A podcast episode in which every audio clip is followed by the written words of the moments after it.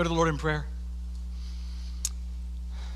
Father, we praise you for what has been accomplished for us in Jesus victory over sin, victory over death, life that has been purchased, and peace with God through our Lord Jesus Christ for those who believe.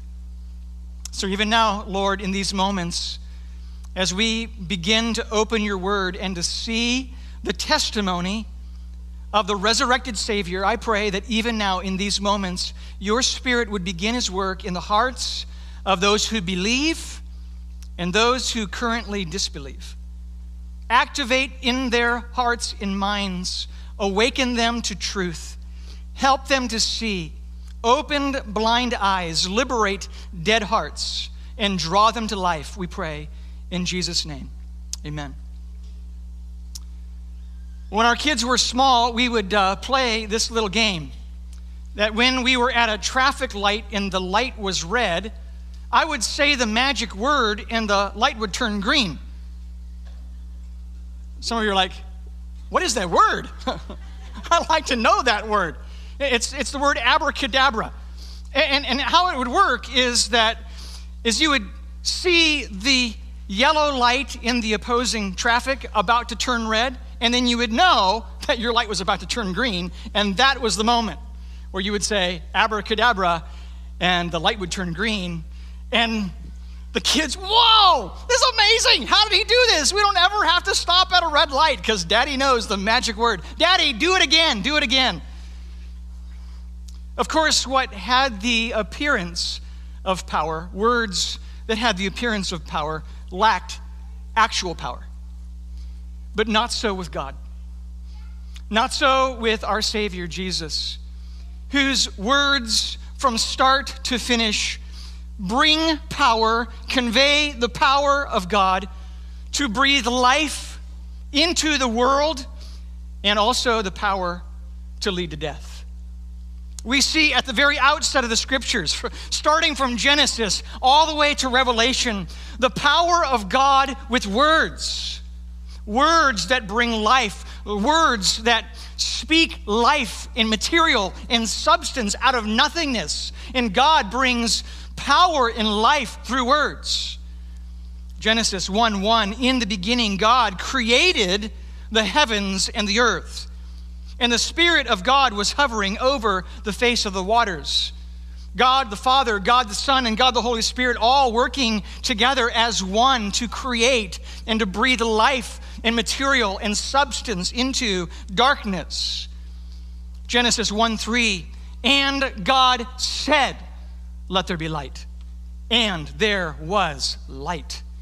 Genesis 1 6 and 7. And God said, Let there be an expanse in the midst of the waters, and let it separate the waters from the waters. And it was so.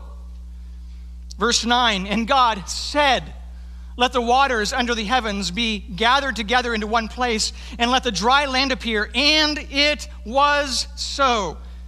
Verse 11. And God said, let the earth sprout vegetation, plants yielding seed, fruit bearing trees, in which there is seed according to its kind on earth. And it was so. Verse 14 and 15 And God said, Let there be lights in the expanse of the heavens to separate the day from the night, and let them be signs and for seasons and for days and years. And it was so. And we find the same in verse 20 in verse 24, in verse 26, that God speaks and life responds. Birds and creatures and living things swarming in the sea, and the life given to man. God says in verse 26 Then God said, Let us make man in our image, after our likeness. So God created man in his own image. In the image of God, He created him. Male and female, He created them. The very outset of the scripture, God, through His prophet Moses, wants to establish this thing that God speaks and His words have power. We've been, we've been coming face to face with the power of the words of God over the past five weeks. As we have looked in Luke chapter 4, as Jesus begins to emerge in ministry in Nazareth in Galilee, and we see the mission statement of Jesus read from Isaiah chapter 61 that gives testimony to the emphasis of proclamation and life giving words. This is, The Spirit of the Lord is upon me, Jesus read, because he has anointed me to proclaim good news to the poor. He has sent me to proclaim liberty to the captives and recovering of sight to the blind, to set at liberty those who are oppressed, to proclaim the year of the Lord's favor.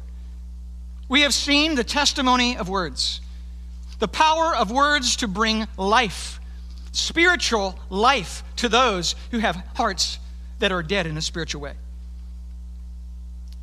The words of God, of Jesus, in that first century, of healing the sick, of casting out demons, of opening blind eyes, of cleansing lepers, raising the dead, stilling the wind in the waters instructing the masses, rebuking the Pharisees, and encouraging the faint hearted.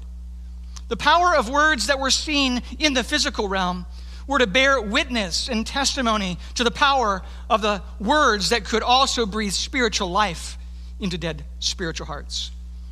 Jesus' words have power to save. His words have power. And this morning, as we come to our passage in Luke chapter 24, I would encourage you to turn there with me. Uh, in the Pew Bible in front of you, on page 884, you will find Luke chapter 24, and I would encourage you to follow along because we're going to see from our passage today that given all of the evidence, given all the testimony, all the proofs, all the physical testimony and witness of a resurrected Savior, that, that apart from the ministry of words, there was only death spiritual lifelessness. And so while you may think, my, what would it have been like to have been there 2,000 years ago? To have seen the stone rolled away, to, to go and to observe the empty tomb, to have the witness of heavenly angels and all of the, the proofs that existed in the physical realm.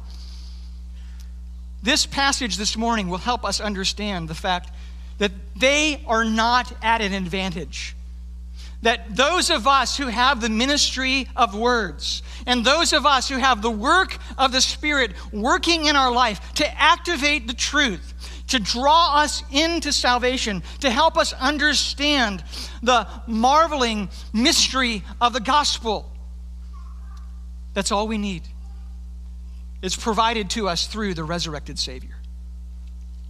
I want to walk us through this resurrection story briefly so that we can then get to the resurrection portrait. We're going to have several baptisms afterwards, and the, the testimony of, or the portrait of the, of the resurrected Savior showing forth in the, in the death and burial and resurrection that's illustrated through baptism.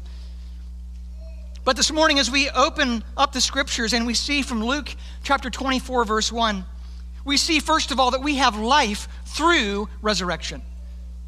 We can enjoy spiritual life because of the resurrected Savior. Notice, verse 1 says, But on the first day of the week, at early dawn, they went to the tomb, taking the spices they had prepared. Now, who are we talking about? Well, we're talking about a group of ladies, a group of women who came to the tomb disciples from Galilee who had come with Jesus and with the rest of the disciples and had made their pilgrimage into Jerusalem to celebrate the Passover with Jesus and the rest of his followers. Here they were. We find their story that's drawn from the from chapter 23 and we can we can see who these ladies are. Notice 23 verses 54 and 55. It was the day of preparation or the day uh, of Passover preparation, and the Sabbath was beginning. The women who had come with him from Galilee followed and saw the tomb and how his body was laid. Then they returned and prepared spices and ointments. On the Sabbath day, they rested according to the commandment. They saw where Jesus was laid. They saw that he had, had died and was buried.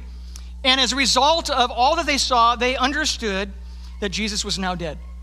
And in preparation of that time that would come on this morning, this special Sunday morning, the first day of the week, they would come to, to bring spices and anoint the Lord's body. Luke was referring to these women.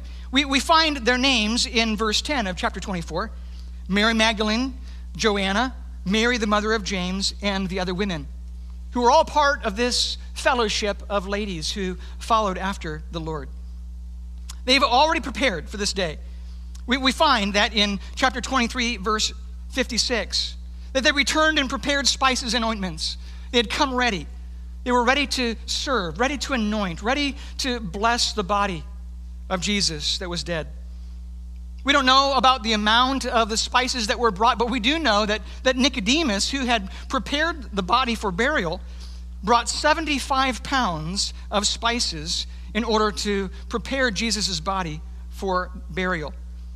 And here they were coming at early dawn, we find in verse 1. Mark says, very early on the first day of the week, the sun had not yet risen. John chapter 20, verse 1 says, While it was still dark, their devotion had brought them early to the tomb, somewhere between 3 o'clock in the morning and 6 o'clock in the morning, to, to serve the Savior's body. They come in faith. And they come in faith because they know that there was a, a stone that was rolled in the way and coming in faith to do this service and of worship to, to, to Jesus, they, they recognize that something significant has to happen for them in order to carry out this task. This stone must be rolled away. That's the problem. Matthew chapter 27, verse 58 to 61 says Joseph took the body of Jesus and wrapped it in a clean linen, laid it in his own new tomb, which he had cut out in a rock he rolled a great stone to the entrance of the tomb and, and went away. Mary Magdalene and the other Mary were there, sitting opposite the tomb. So as they approach the tomb, this burning question is on their mind Who will roll away the stone for us? Verse 2, we find in Luke chapter 24, a miracle has happened. They find the stone rolled away. Miracle number one prayer had been answered, proof and evidence of the resurrected Savior. The stone rolled away. This word found is to discover. It's usually and normally used in the scripture to indicate surprise, something unexpected. And they show up to the tomb and find the stone rolled away. It is surprising to them.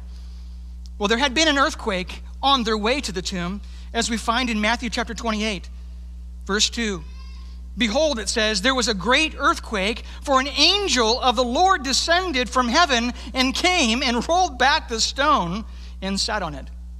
God had answered the prayer. The, to- the, the, the, tomb stood open. The, the open tomb was there as an indication that Jesus had risen from the dead. But not only the open tomb, but also the empty tomb. Notice in verse 3 And they found the stone rolled away from the tomb. But when they went in, they did not find the body of the Lord Jesus. They did not find this body. Again, Luke uses this word, this same word, to indicate the surprise that was on their minds. They were mystified, they were perplexed, they, they didn't understand what was going on. This was not what they had expected. It took them by surprise. Miracle number two evidence that Jesus had, in fact, raised from the dead. And because of this, we find in verse 4 they were perplexed. They don't know what to make of this. They, they saw him put into the tomb, they saw the stone rolled in place. They recognized that, that, that he was there, but now their head was swimming. What in the world is taking place? And of course, to look at the account in John chapter 20, we, we know what was in Mary's heart. Mary, in speaking with the gardener, asks him, Sir, if you have carried him away, tell me where you have laid him, and I will take him away. Perhaps someone else has lifted this body and carried it to another place. They're perplexed at what was taking place. The resurrection had happened. The evidence was before him, before them. But with all the evidence, they still needed something more.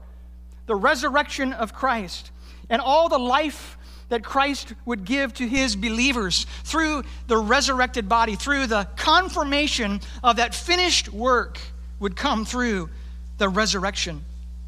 Our faith depends upon a resurrected Savior. But we find that we not only have life through the resurrection, we also have life through the ministry of the Word of God. Notice verse 4 of chapter 24. While they were perplexed about this, behold, two men stood by them in dazzling apparel. And they were frightened and bowed their faces to the ground. An appearance of heavenly messengers, and that's significant because what they needed is a ministry of words. They needed ministry of the word of God given through angelic messengers to begin this process of leading them to faith because the resurrected Savior must be accompanied by a ministry of words. The ministry of the life giving, truth telling words of God. And here they were. God sends messengers. It's a ministry of grace to these women.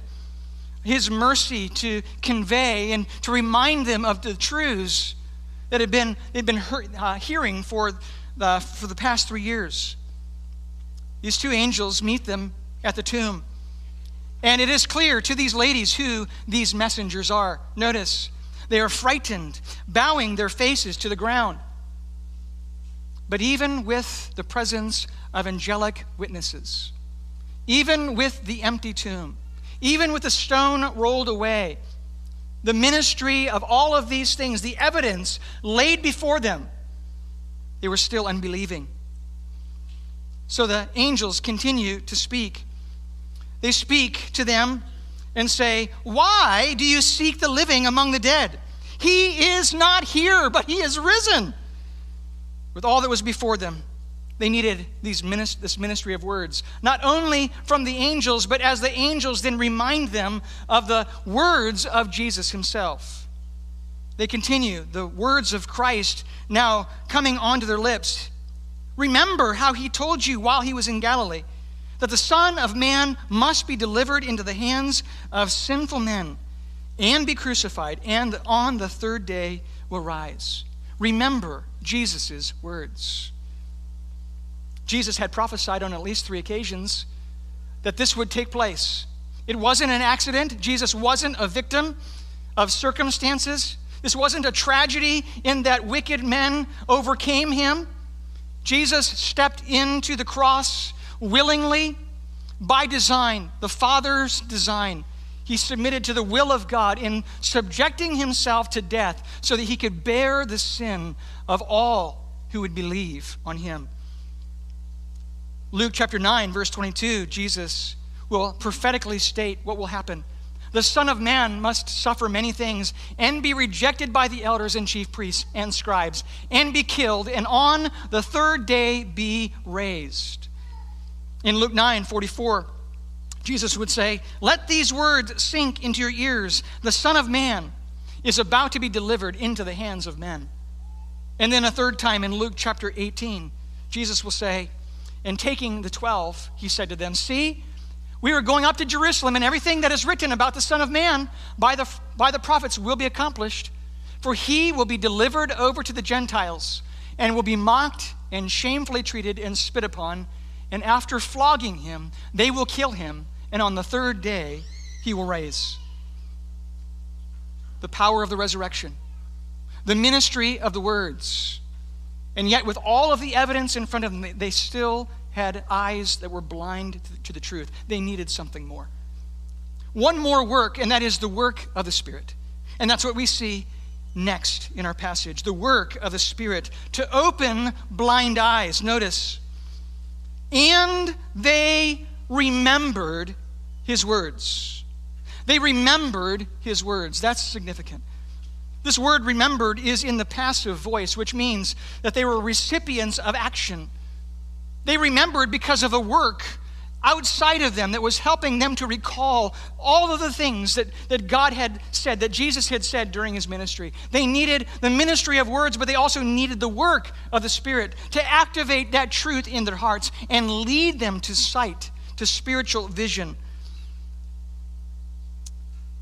on at least two occasions when Jesus had prophesied about his future death and resurrection, we find something very interesting in the passage. In Luke chapter 9, verse 45, notice, they did not understand this saying. It was concealed from them that they might not perceive it. And they were afraid to ask him about the saying. And then in Luke chapter 18, verse 34, we find something very similar. They understood none of these things. This saying was hidden from them, and they did not grasp what was said because they needed the resurrection, they needed the ministry of words, and they needed the work of the Spirit to activate truth in their heart. And now it was all present, and now they remembered.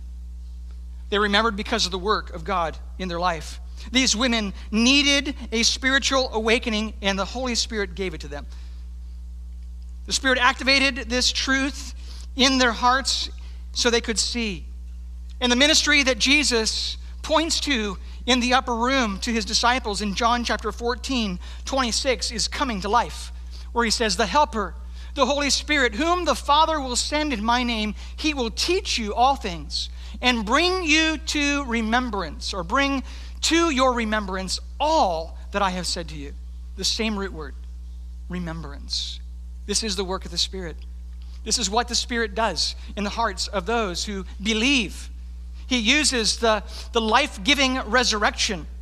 Jesus, as the first fruits of, of, that, of that one who came to life and overcame death, and makes that available to us, who gave himself as the very Word of God, and then works through the Holy Spirit to activate that truth in our hearts to lead us to faith.